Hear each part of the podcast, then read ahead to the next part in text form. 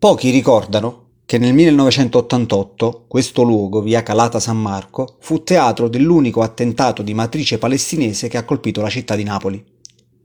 Il 14 aprile 1988, infatti, fu fatta esplodere un'autobomba in prossimità di Unuso, un circolo ricreativo delle forze armate americane USA Navy di stanza a Napoli in quegli anni. L'attentato causò 5 vittime, di cui 4 civili italiani, e il ferimento di oltre 15 persone. Le indagini scoprirono che l'attentato fu eseguito dall'Armata Rossa giapponese, la Nihon Sekigun, un gruppo terroristico fondato in Giappone per rovesciare la monarchia e poi legatosi negli anni Ottanta alla causa palestinese per combattere un loro nemico in comune, gli Stati Uniti d'America.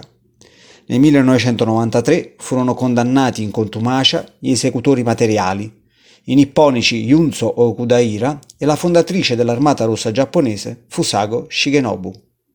Non vi è nessuna targa nella strada che ricorda l'accaduto e che commemora i defunti. Questo loquis è un modo per farlo.